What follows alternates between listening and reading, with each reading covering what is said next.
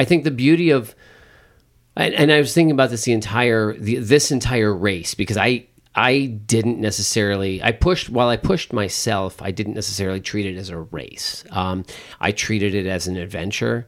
Um, as I treated it as uh, you know um, just kind of an exploration um, into different terrains that I was uncomfortable with. I think that was as nervous as I was going in. That was the most exciting part.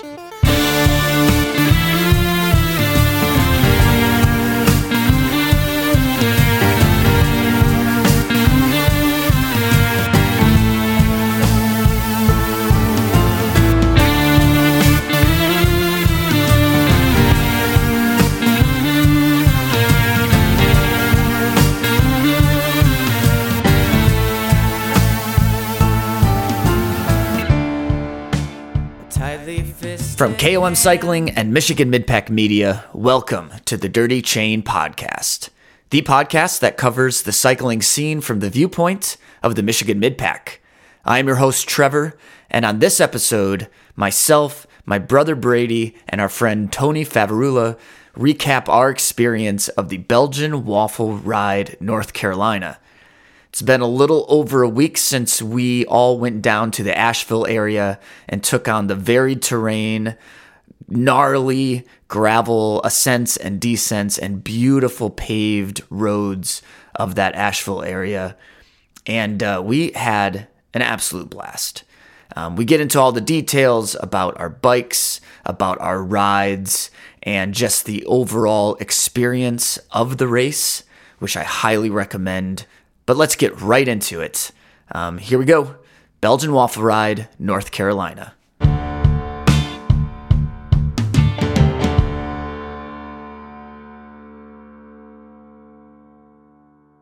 Um, so keep if you keep it like yeah, yeah, you got it. You got it. Pro. You're a pro. I'm killing You're it. a pro.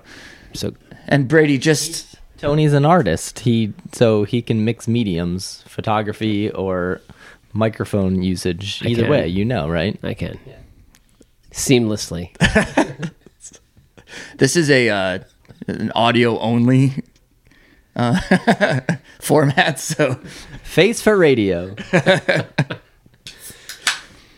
um, perfect. What are you drinking, Brady? There, sneaky snacks. Sneaky snacks from a local place, Archetype Brewing, which is where we went the first night. They all have poems on them, haikus. Sneak a snack, just one. If my past self ate it, was it really me? Deep. That's it. Thank you. That's pretty awesome that they all have haikus. So, gentlemen, we just finished the Belgian waffle ride, Asheville slash North Carolina. Um, it uh, was quite a day. I think there's a lot to talk about. Um, first, let's introduce who is with me. Um, my brother Brady Gibney. Say hello, Brady. Hello, Brady. There are uh, several children in the background. You might hear them yelling. Um, and then there's also our friend uh, Tony Favarula. Say hello, Tony. Hello. And I, I think that before we get into Belgian Waffle Ride, I think we need to start with how we got here. Um, it's been a process, um, not only a couple years because Belgian Waffle Ride was um, pushed back because of COVID and everything. We were, we were expected to do this last year, but I think the three of us have an interesting history with um, kind of just cycling adventures. And uh, before we get into Belgian Waffle Ride, let's just quickly give a uh, I know, a history of, of the adventures that the three of us have gone on. Um, Brady, Tony, do you guys want to to kick this off? Years ago, Well, I can start. I'm pretty sure we invented bike packing, like originally, right? I mean, it was 10 years ago. No, it was more than that. It's 15 years. 15 years ago. Nobody was bike packing 15 years ago. We invented it. Um, It wasn't. Well, we were, we had cars.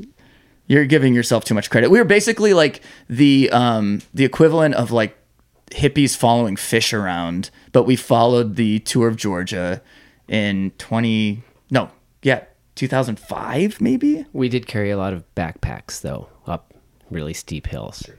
at, full of camera equipment or full of camera equipment. but it was your camera equipment but who who who took them up the hill Brady. I was incapable of taking them uphill. the Sherpa. but yeah so like uh i initially met you tony in 2005 uh you and brady were living in chicago. I was in indiana and we decided in the summer to follow around the tour of georgia. We knew that i think like lance was riding it. Maybe it was like one of his last tours. Um floyd landis was in it.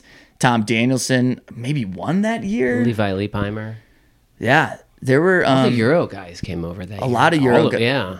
It was it was a big year. And then i think it maybe lasted one more year and then went under or something. But but we followed each stage and camped and did a did a few of the crazy stages um, especially the climbs. So in in uh, what part of georgia? It was like the where the beginning of the appalachian trail is. So it's brasstown bald climb. And we climbed that before uh, before they before the the riders went through, and Brady carried your camera equipment, and you got like three shots or something out of it. It was worth it.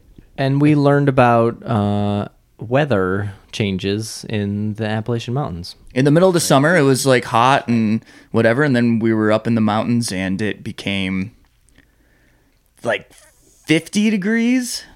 Cold. I At mean, at least, yeah, yeah, at at least least, 50. and hail. Yeah.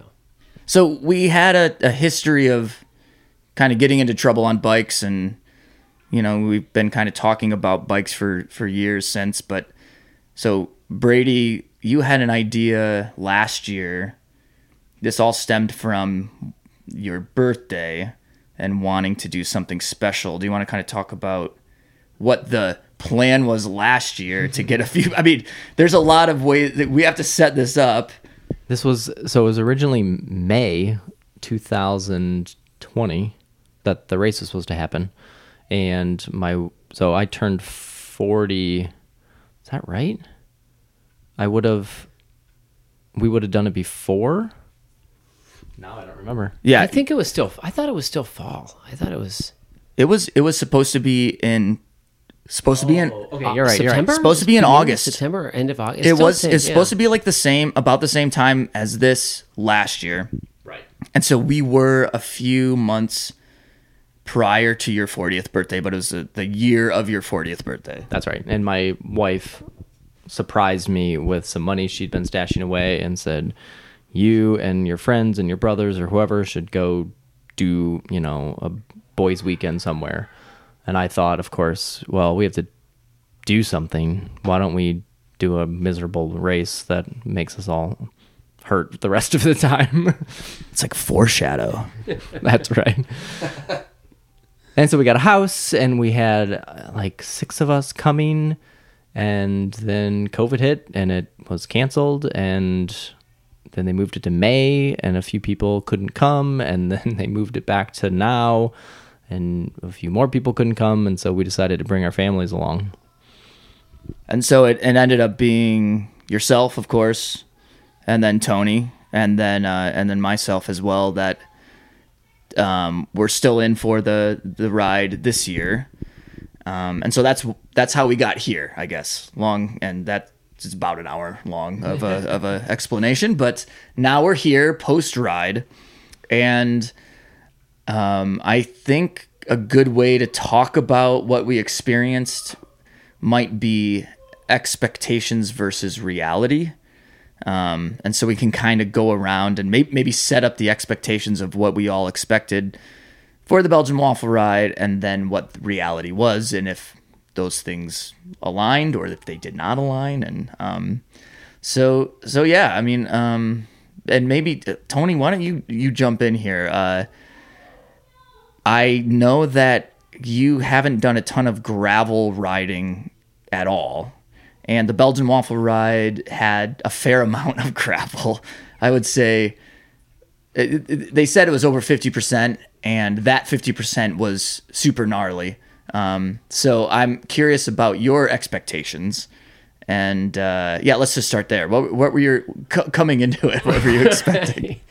Right. Well, uh, originally um, it was only supposed to be 30% because the race was supposed to be 140 miles. Correct. Yeah. And so it was supposed to be 40 miles of gravel. And so I was like, well, 40 miles of gravel shouldn't be too bad. 30% of a race of gravel shouldn't be too bad. I should be able to handle that. Um, also, kind of going off of how the um, Belgian waffle ride history in San Diego with a lot of people doing it on road bikes. I felt relatively comfortable um, on either my road bike or a slightly wider tired road bike, 28 or 30. Um, but then coming to understand that this ride was just incredibly different um, in terrain. Uh, terrain changed. Um, the gravel, the style, the type of gravel that we were going to encounter. Um, yeah, I was expecting. I was expecting disaster. Really for myself when it came to the gravel sections because my experience is very minimal um, and seeing as how I could only fit a 31 millimeter tire, uh, uh, cyclocross tire on my road bike, um, yeah. I was expecting to to at least flat, if not completely destroy myself and my bike. I want to. So I'll interject here. Um, we had a text chain going for probably the last three months, and talking about gear, talking about you know tire pressure, all of these things. And it was around then when um, John Murphy from Gulo, you know, former pro who lives in Brev- or lives in the Asheville area, um, hit me up and and wanted to talk about the course. And so we had him on a couple episodes ago, and it was almost perfect timing because we had a lot of questions, and we were wondering um, what would be the right tire choice, what would be the right size, what you know, all the all these things. And I feel like we before I talked with him, we kind of came to a a pretty good conclusion of based on San Diego, based on these other things. Yeah, you know, a 30 would be fine. Um, talking with John, it seemed like maybe a 30 would be a bit underbiked, maybe, or uh, so. Yeah, I mean, you listened to that conversation. Did some of your uh, expectations of disaster uh, change when, or like, did, did that help, did that add to your those expectations? Yeah, I completely built up a different bike um, with 40 millimeter tires, um, in in the thought that uh, if it was going to be wet or if I wasn't feeling comfortable in the 31s, um, that I could just switch the last minute. Um, but the bike was incredibly heavy, so the the idea of climbing 10,000 feet yeah. over the course of 100 miles um, on a much heavier bike was less appealing. I don't want to. I don't want to get too much into the weeds, but let's. Yeah, yeah. I want to spell out your two bike because it's like Brady and I brought down one bike, and we they're pretty much just straight up gravel bikes. You have No, we we brought down two bikes, one for each of us. We didn't. I rode on pegs, Brady's pegs. it was a tandem. it was a tandem. Um, fair enough. Um, we one bike apiece. Uh, we both have uh, Brady. You ride a Diverge. I have a, a Giant Revolt. Fairly j- capable gravel bikes in these situations. What what were your two? Start with your the the bike you rode, and then we'll- Okay. The bike I rode was uh, the Specialized Roubaix um, with 31 millimeter. Um, I set it up tubeless so I could uh, run a slightly lower tire pressure to give myself a little more traction, um, a little more chance of surviving the course. And um, with disc brakes and um, uh, the Di2 shifting, so the shifting was super smooth, super quick, um, much more efficient. Um, over the course of the day, I really felt like that was like a really, really great choice because my entire body started to fatigue. Um, just trying to hold my position on the bike through the gravel sections. Um, so yeah, so that bike is the one that I chose to ride. The bike that I brought down as a fail-safe um, bike is a was a Soma Grand Randonneur, um, which I've ridden on a number of um, long endurance courses. uh, done a fair amount of not necessarily really heavy gravel, but some off, you know, some some gravel stuff on that with 40 millimeter um, Maxxis Rambler uh, tires. So it was it was a tire clearance that made you think maybe that was the right choice. Yeah, the tire clearance with even the 31s, they, they seemed like really wide on the rims that I was running, so the clearance wasn't. And and the fact that it had been raining a lot, I was really worried about the tire clearance being a real issue. If So- it was if it was just if I knew it was going to be dry, I would have felt much more comfortable with probably just bringing the Roubaix, Yeah. but the fact that we had hurricane po- Yeah. you know, the ends of hurricanes coming through this area, it was um I wanted to be yeah, safe. So you brought, uh, and I just want to talk like you brought this uh, a steel bike, right? Steel Wh- bike. which is fine. Which is fine. That's that's great. Um, uh, twenty seven five or six fifty wheel, which is fine. Which is fine. Mm-hmm. Forties, um, caliper brakes, right? Um, cal- uh, no, uh, cantilever brakes. cantilever brakes. Sorry, Mm-hmm. yeah, cantilever brakes and um, down tube shi- down tube shifters. Yeah, So this is you failed to mention that in our whole conversation until I got here. I realized down tube shifters. Yeah, Um, I'm glad I didn't make that choice to ride. that I would have been stuck in one gear the entire day. I think. yeah. Um. So you, after we went through all this back and forth, and you went through the back and forth, you even brought both bikes. Uh, sitting here today, do you think you made the right choice to ride your Roubaix? I did. Yeah, absolutely. Yeah, the, the course, uh, the, the gravel sections. There were some really beautiful gravel sections that you know got a little loose just because of the rain, um, but nothing that I felt too um, bothered by. Technically, I I could deal with it. It was actually uh, I enjoyed the challenge of the um, and learning throughout the course of the day how to handle my bike um, through those sections, which was great. There were really only two big downhill gravel sections that kind of really terrified me, and I just took them slow. Yeah. And um, I'm glad I didn't puncture it uh, flat on on the one um, because the the rocks were so massive, Mm-hmm. um, and I just I couldn't glide over them the way a lot of the other riders were. Um, pa- you know, as as they passed me going downhill, but I just took those slow and then caught up to them on the uh, uphills, and I think the lightweight, um, the, having a lighter bike. Um, and then having the disc brakes and everything, I think really made up for it, and I was able to. I mean, we should have made up. a little chart, but like the chart could have been like carbon versus steel. You can go either way, but but uh, disc brakes versus the other brakes, and then um, down tube shifting versus Di two. Like what? but um, but also you had the future shock on there, and I think Yeah. that that was another piece that I felt like this course really um, that helped you out in, in this course, especially some of those really gnarly sections. Oh, for sure. Yeah. No, that future shock, the the the the ride quality of the um, the Roubaix with the future shock um, and the uh, pave seat post and everything, and the Yeah. and the the you know it flexes. I feel like it it has enough of a um, suspension quality when you need it, but when you don't need it, it's not really present. Um, and on some of the really big sweeping down road downhills, oh, you can just push it so hard into the corners. That was, I mean, by f- I enjoyed the climbing, but the big road downhills were a lot longer and they were really smooth. The road, the road, the paved road quality was just unbelievable. Oh, yeah. So I was really happy that I could really push those, um, push those parts of the ride as well. Mm-hmm. Yeah. So I think that helped. Sure. So expectations was disaster. It sounds like disaster didn't really happen.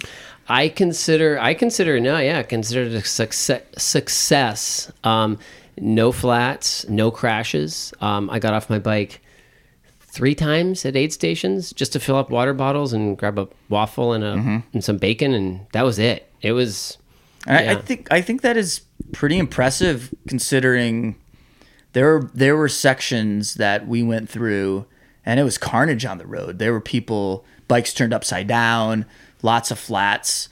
Um, people walking back to aid stations because they flatted immediately after an aid station. So I actually, um, I'm not only happy that you got through the whole thing on your, you know, 23 millimeter tires, but, but, uh, but that, uh, yeah, that that you were able to to to, do it. Um, I don't know, do it well. Um, Brady, let's let's move to you and your expectations versus reality.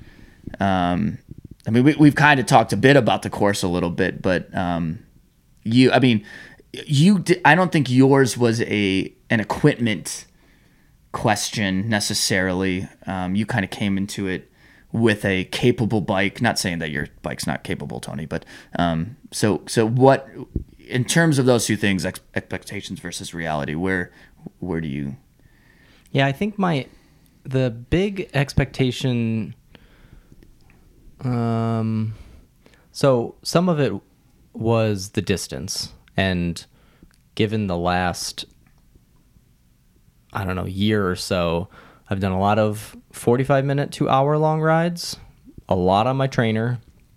I've done a handful of rides in the last six months that are more than two hours. Only one ride over six hours. um, but the fitness was going pretty good, and it was just a question of how long can I go hard for? And can I keep up with you for the whole distance, basically? Um, the gravel didn't worry me too much. I kind of went into it a little blind on purpose. I didn't want to like look at the course. I didn't want to study it. I didn't want to like worry about things. Yeah, and, and just yeah, not to interrupt, but they do they do and did a great job of kind of. I mean, they do this huge write up Yeah. of each section of the course, and you can be. And I was the same with you. Uh, you could probably be a bit over prepared for um, each each part of the course, and I. I'm, I'm lazy, so I, I that's kind of why I didn't go into it. Sure, right. But but if you wanted to really study it up, even if you didn't go out and ride it, there you had a pretty you had the resources to know I don't know, almost like every single mile or or so, um, and the different segments, and, and they even provided um, top tube uh, cue sheets for you. Um, so Yeah, I the, mean- the resources were there. Totally. And to jump ahead, you know, we did not, none of us put the top tube cue sheet on our bikes, right? Yeah. And, you know, I race with a Garmin watch. Uh, I don't even have a head unit, so I don't even have the map. I'm not even staring at the map. And the one time I asked another rider how long a hill was was my least favorite part of the whole race. So it was like 1.4 miles at this gradient. Thanks for that. I didn't need to know that. um, when the rest of it was just all right. Well, we're just gonna go up until we stop going up. Yeah, exactly. Um, you know, I, I would say the biggest shock to me, I think I expected the course to be exactly the way it was. I think I expected, I mean, we went faster than we thought. We all went faster than we thought Yeah. we were going to go. I Yeah. mean, Ian Boswell, I think, finished 25 minutes faster than he thought he was going to go. We finished over an hour faster than we Yeah. thought we were going to. We thought we were going to do seven. Tony did 715. Like, we did under six. Yeah. Um, so the biggest thing I th- that I didn't expect was how many people were there, and it's been a long time since I've done anything with 1,400 people, and that was a shock of just oh right, there's Yeah. not 300 people at the start line or 100 people at the start Yeah. line. Like it is a massive event, and there was a lot of people at the start um, and throughout the whole thing. So that, in the good of it, it means they have their feed zones dialed, and they have so many people helping Yeah. because there's so many people on the course. Um, and the bad of it is, you know, it took us four minutes to get out of the starting chute, and it immediately was like, oh yeah, all the fast people are gone already. Now we're chasing for 20 miles. and chasing for a a decent group, but not even chasing for like a top fifty group. Like they, Totally. they were gone. Yeah, They were right, right, right. Like we, you know, we we lined up in the back, which I just think was because of time or because we didn't care? We were. Well, we we this was the first time in my life I think that we showed up early enough to a race. So we got there an hour and 45 minutes early. But what we didn't expect was the earlier you got there, the farther away they put you in the parking. yeah, there's a few things we might put on the, the comment card, like uh, uh, For instance, our families got there uh, at 12 o'clock and they literally parked 100 feet from the expo.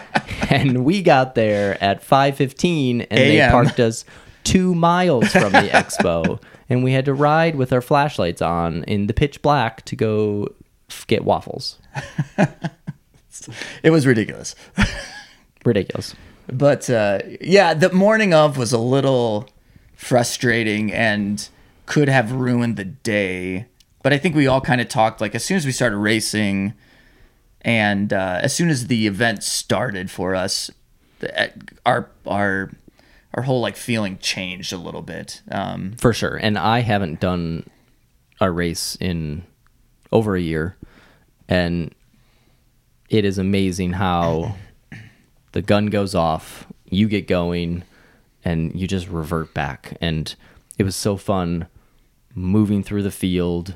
It was so fun, like getting up and over a hill and going, there's a group 50 yards ahead. We need to go get that group. And so we can sit on a wheel for a while.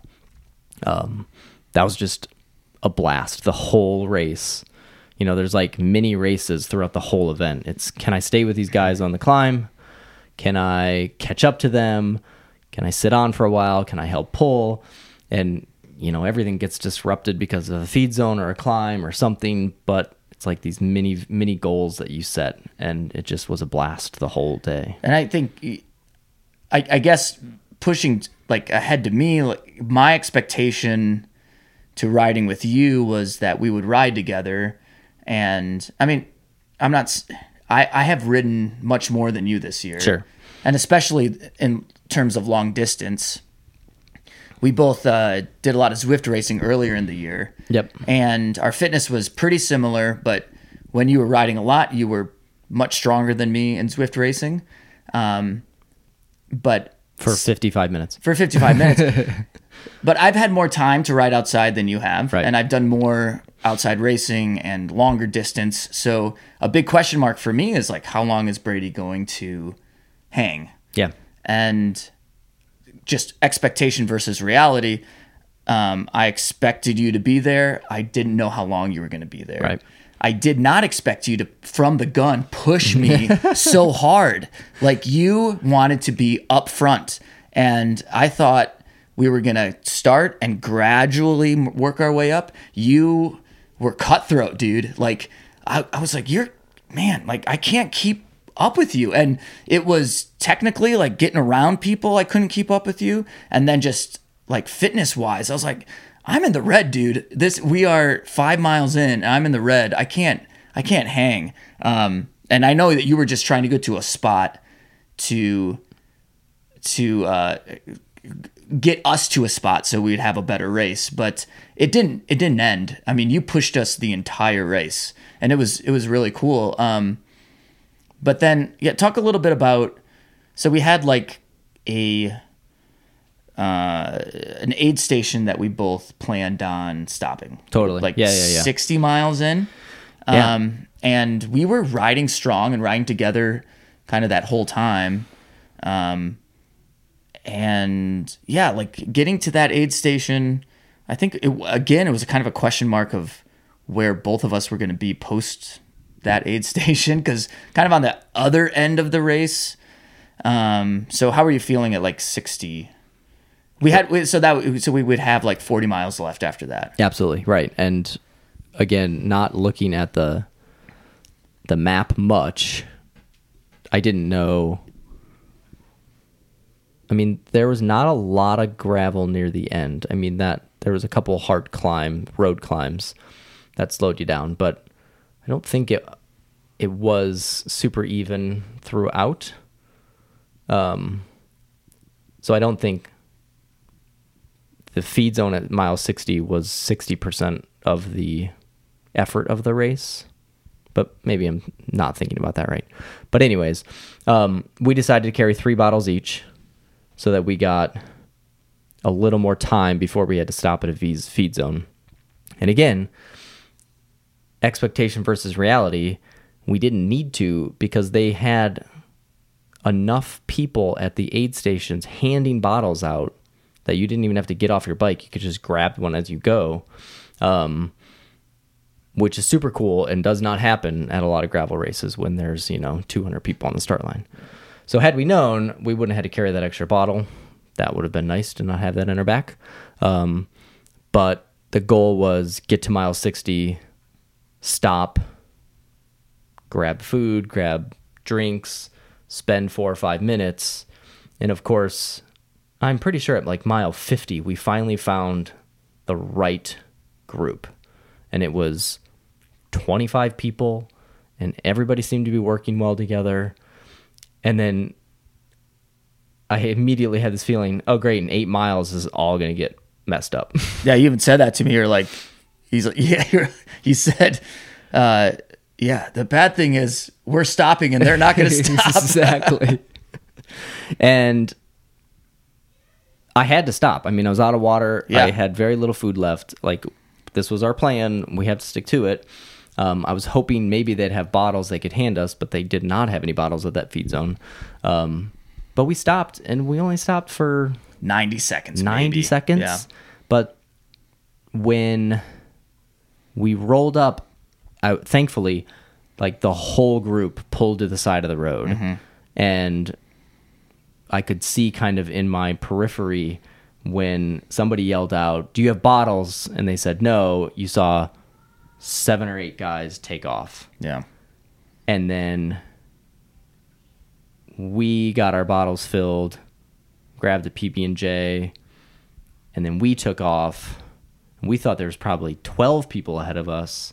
In fact, I don't know where they were because we there weren't a ton of people at the feed zone, so I don't know what happened to them. Um, but then it just got fully disrupted, and we were chasing, and people were chasing us, and we finally all kind of came back together. But after another ten miles or so, right? And I, at that point, though, I, after that feed station, and I, I knew. I mean, you you were feeling good all the way up until then, and and then you said to me, "Well, this is either where I unravel or." That's right. and, and but it was it was such a question in your like you weren't even sure. You're just like, I don't know. I feel good. I don't know what's gonna happen. So that this is either the end of my day or And so we were mile 60. So how many hours were we in? Three and a half? Yeah, something like that. Something like that. Um, in the past, when I've raced long distance stuff, about the three and a half hour mark, three and a half to four hours, I stop wanting to eat food. I've just had enough gels. I've had enough sugar. It's just like, I, I don't want anything more. And often I just, my stomach cannot take it. And so I stop eating. And then hour and a half later, I'm like completely cracked. I also have this annoying thing that I cannot figure out where after four hours, it feels like somebody's driving a nail into the bottom of my feet every time I pedal. Um, and the only thing that can fix it is I have to stop and take my feet out of my shoes and stretch them for 60 seconds, and that seems to work. Um, and both of those were massive question marks throughout the whole day. When am I not going to want to eat? When is when you know are my feet going to hurt so bad I need to stop? And who knows?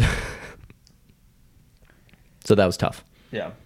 Um, but thankfully, f- taking food was fine. I was able to like keep putting it down, so that wasn't an issue. Um, but eventually, the feet did creep up, and I had to stop three times. So I, I, I don't remember what it's it was like the right before that pinnacle or maybe there's like the pinnacle Gravel climb. gravel climb and then descent and Yep. there's a there's an aid station right before the descent and that the descent was like chunky rock gardeny really difficult and it was there before that descent that you said, "I need to stretch my feet out." Yeah, for sure. and you didn't know if it was going to be for 60 seconds or for three minutes and you said just go ahead i'll try to i'll i'll find you or i won't find you That's right, right. I'll, I'll, I'll and and at this point I, I was a little conflicted because i had been on your wheel basically the entire time up until then um, you had been pushing me along like physically and mentally you know um, and uh, and then I was like, well, do I do I wait for you? Do I not? And um, and like a like a jerk little brother, I just left you. But totally for sure right um, and after that i had a lot of people helping pull you back because i said my little brother dropped me Oh, okay. no i'm just kidding um, no, but I, I do I do want to say though. So you you stop. I don't I don't know how long you stop for, and at that point I'm alone for maybe the first time of the whole race because other people stop.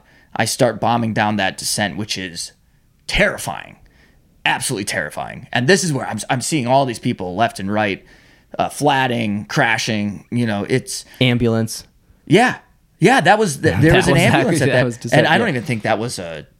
I don't think that was a racer. I think it was just a recreational rider that was maybe mixed up and I I don't know what, but um, it it was a. It, every single rock that I saw, which was the entire descent was just full of rocks. I was like, "That'll end your day. That'll end your day. That'll end your. That'll end your day. That'll. Yeah. Th- there's your race." Um, but I bomb down it. I find a group, and then there's a, a cli- like a road climb. I mean, and maybe this is like 20 minutes later. I'm I'm climbing up. I find a good group, and I'm like, "Oh, cool! I found a group." I don't know what's happened to Brady, but you know, I you can take care of yourself. Um, and I, I, I got this group. I'm riding with like 10 guys. And then again, like 25, half an hour later, I hear this huffing and puffing behind me. And I look back and you're there. And I'm like, what? And not only are you climbing, but your foot is out of your shoe on top of your shoe.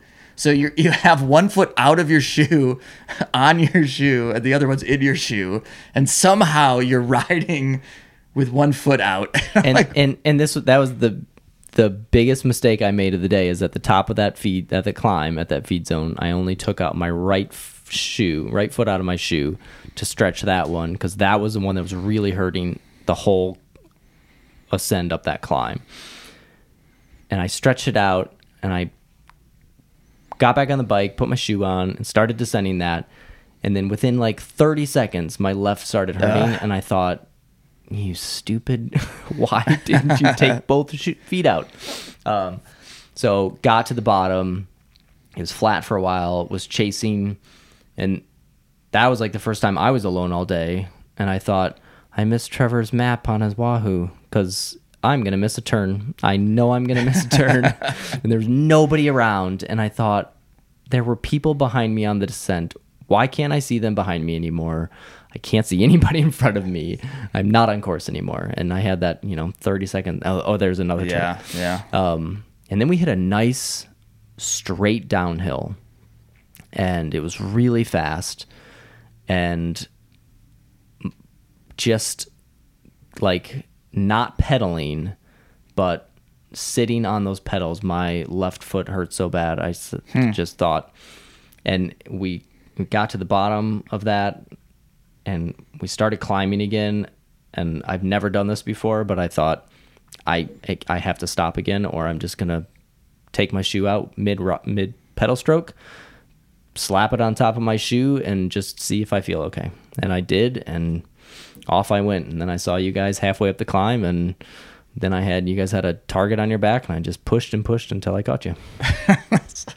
and I think I caught you guys 30 seconds from the end of the climb. I mean, it was a five minute climb. It was a decent climb, and was it was right at the end. Yeah, for Yeah. sure. And we got to the top, and I said hi to you, and then somebody looked back and goes, "That man's got no shoe on." Well, I I, I kind of panicked a little bit um, because then we started descending immediately. I'm like, Brady cannot descend without a shoe, and you kind of were fumbling trying to put it on, and it kept like turning. Like the the shoe would be like turned on like underneath, you know. yeah, Like, uh-huh, yeah. but you got it. You got it my on. And, those and- my triathlon skills started coming back. I was Oh, jeez. yeah, well, luckily it was on a paved section for sure. and a, on a paved downhill too. But you got your shoe on pretty quick. Yep. Um, but yeah, man, I mean, what a that is so frustrating for a ride that requires you to dial in every mechanical thing and have a your bike to be all set and Yep. even your fitness like your your fitness was there that wasn't an issue but just to have some stupid thing like feet issues Totally. Yep. um, that is super frustrating. Um, but I will say, even though you had to battle through it, uh, I mean, you still, I mean, got to the end and were strong the entire way. Um, and I was, I, I think, going back to expectations and reality, like your, how strong you were for the whole time, I was blown away.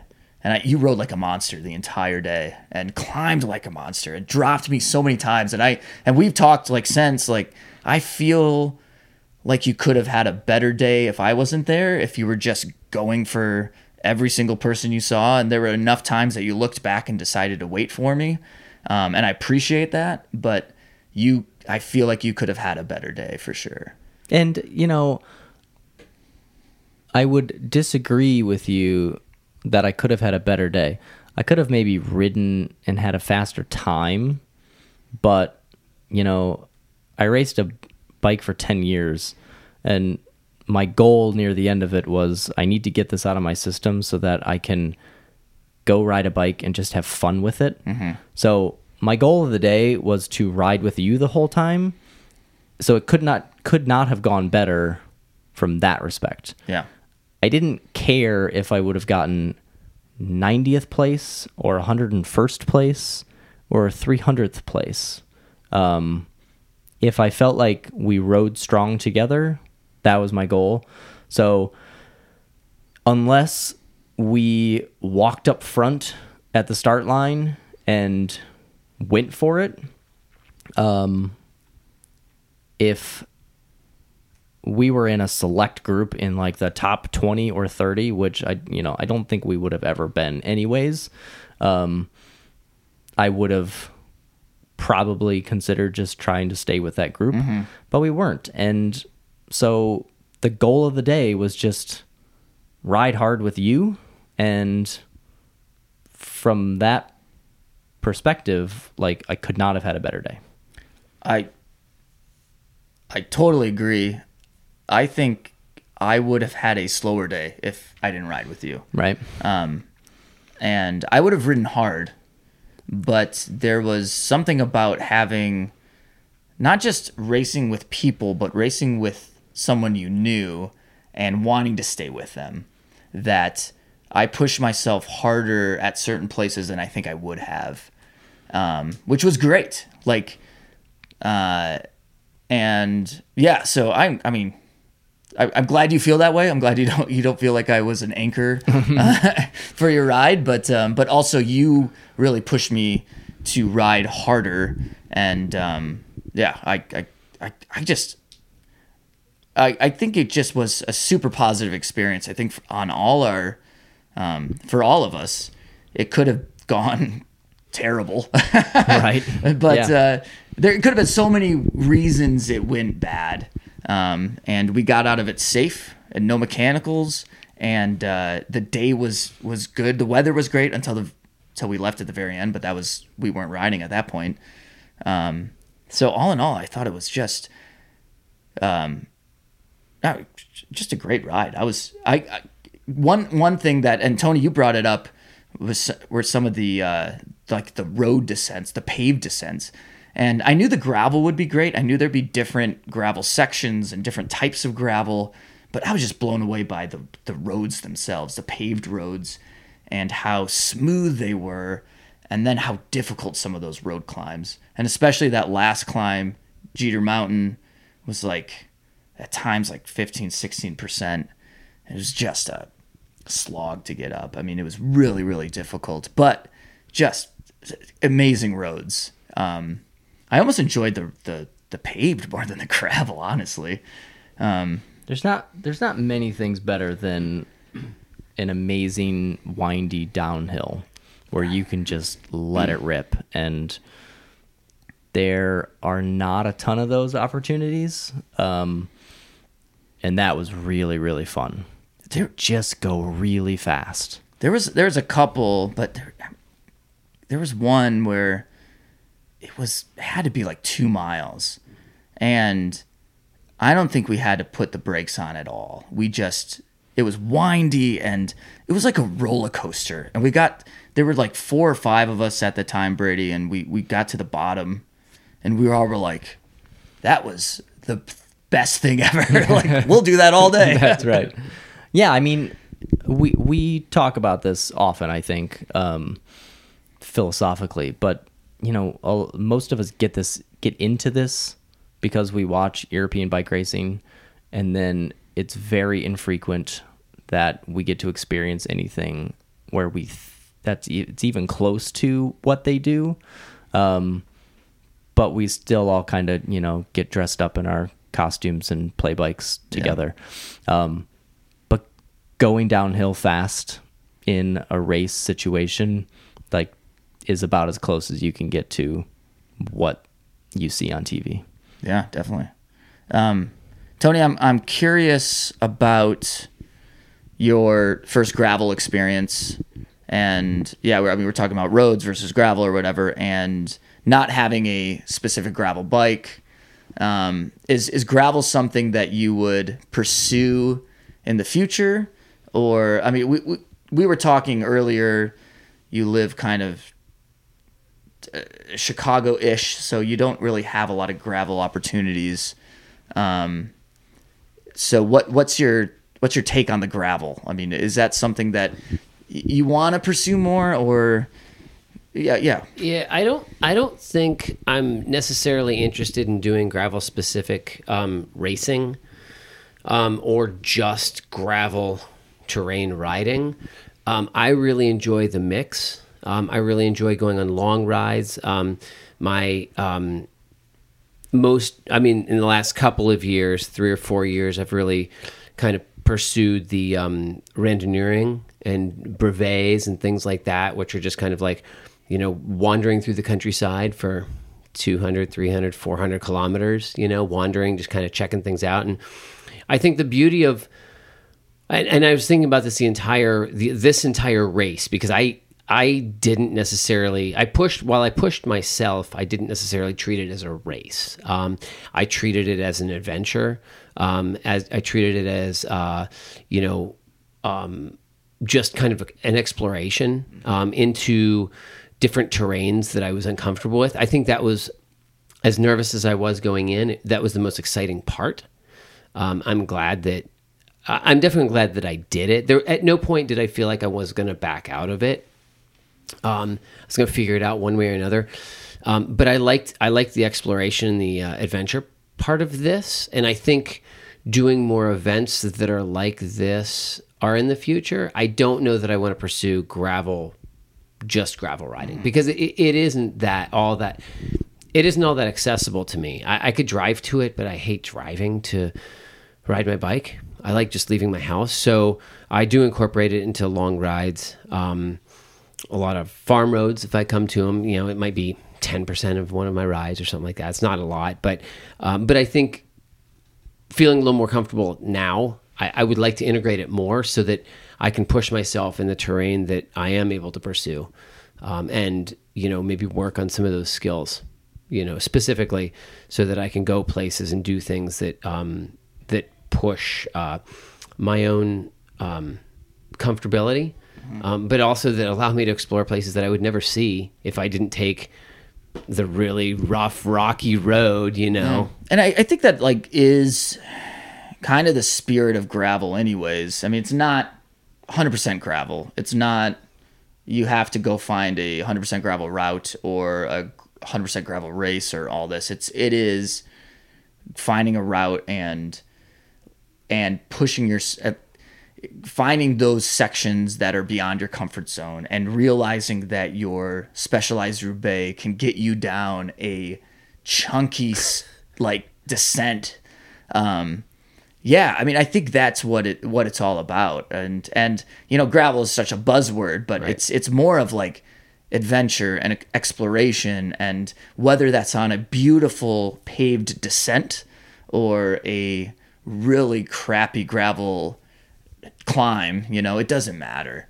Um, and and I think that's what Belgian Waffle Ride does a great job of is in in a kind of in a corporate way because it's such a big uh, operation that it can expose people to these different and it, it, you know they started in um, California and then kind of moving throughout the whole the whole country. Uh, and kind of speaking of that, I guess one one other thing that I take away from the event is just how big it felt. Um, I love, especially like in Michigan, we have all these like grassroots uh, races, and you see the same people, and they're they're amazing in their own right. But when you go to something that you see George Hincapie and um, Bobby Julich, and you know you see Ian Boswell before and after, and it's just like, man, this is another level, and it's probably not what I want to do all the time, but to come to it at least like once a year and be a part of it and to see this like well-oiled machine, it's like, man, this is this is awesome. And it was it was a ton of fun to finish and to be there and like hang out and get our beers and and then well then the heavens opened and Mm. it started pouring so we left but but that was i mean that and, and the feed zones were were just dialed and it was just a it, that, i think that part of the event was was really was really awesome yeah For sure. Yeah. No, I, I and I haven't done any event like this. I mean, I haven't raced in over 10 years and those were criteriums which I really enjoyed, but now, you know, being able to bring the family and have the kids cheer you on when you come in, like that was awesome and have them see the the spectacle, you know, um what was very cool. Absolutely. And it was, yeah, absolutely dialed in. It was a, it was a pleasure. Yeah. and I don't think you. I mean, I think this is what draws me to these events, and I think what is drawing a lot of people to these events is that you don't have to ride gravel to do gravel events, or like I would call myself a gravel racer. And then you'd say, "Oh, how much do you ride gravel?" And it's like, "Oh no, I ride Zwift every day." uh, and then go find some gravel just to make sure my equipment is working correctly. But like, you don't have to ride gravel three times a week to be a gravel racer. You know, if you sign up for a mountain bike race, like you need to ride mountain bikes often to be able to do that. But, you know, we have not talked as much as we have in the last three months getting ready for this and just about tire choice and bike choice and what about this and how do we do this and you know nutrition. nutrition and all these things that just kind of like has made it so much fun to think about. And there's just this unknown aspect of it. If we signed up for a 100 mile gran fondo i don't think we would have talked as much. It would have just been like it's all pavement there's some hills we're going to try to go hard. Okay we'll see you there but there's just so many little nuances about this that we have to figure out and we have to talk about. And what's your game plan? What's your game plan? And you know i love i love the tire choice question because nobody's right and nobody's wrong. Um and that's beautiful about it. It's just like well all i can run is 31s okay then that's the right choice um yeah. in some ways, right? Um, But that part of it, I just I love, and I love that you don't have to do a ton of it. I mean, around Lansing, you guys have a lot of off-road stuff. In Philadelphia, we have you know a four or five mile stretch that I can do just to make sure my tires feel okay. But otherwise, I'm on the road or in my basement. Um, and you still go hard on race day and still get to experience it. So, um, what's next? I, I know we've you, you do something like this, and for me, it triggers something, it, it sparks something, and you want you want to do it again. Um, I uh, I enjoyed kind of reigniting or re you know getting the band back together and, and Tony. I mean, we haven't hung out for 15 years probably. Yeah. And it, Yeah. it felt like Yeah. felt like we just saw each other the other day. I mean, It it does. was- yeah, pick and- right, right back up. and uh, you know, I don't know if it'll be next year. I don't know whatever, but I I'm excited. I think we in the future need to do another bike adventure somehow. Figure it out. Uh, um, I don't know if it's going to be a Belgian waffle ride, but I think there's there's so many other things that we could we could do. I know Brady, you've you've I vote Iceland. yeah Iceland. I mean, I was thinking Rebecca's Private Idaho is it's kind of on my bucket list, but um, I enjoyed reliving the, the the past bike adventures that we had right. together, and and then having a new one. And I look forward to, you know, whatever next one that we can have for sure. Yeah, absolutely. No, I think I think that's that's the key. Just keep it going. um, yeah, great. Thank you guys. This is uh, I mean, it was fun to to talk about this, but it was, it was even more fun to just prepare for it the last few months and then spend these last few days together riding bikes and and hanging out and yeah, this is what it's all about. Yeah, man. Thank you. Thanks for coming. Absolutely. This is awesome.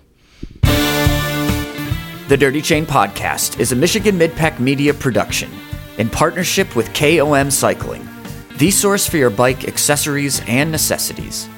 Connect with us on Instagram and Facebook at Dirty Chain Podcast, email dirtychainpodcast at gmail.com, or call our hotline 616 522 2641. If you are enjoying the podcast, please leave us a rating and review on whatever platform you use to listen. A huge thank you to my brother Brady and friend Tony for joining us on this episode. And thank you all for listening to the Dirty Chain Podcast. And as always, keep your chain clean, but get your chain dirty. We will see you in the mid pack.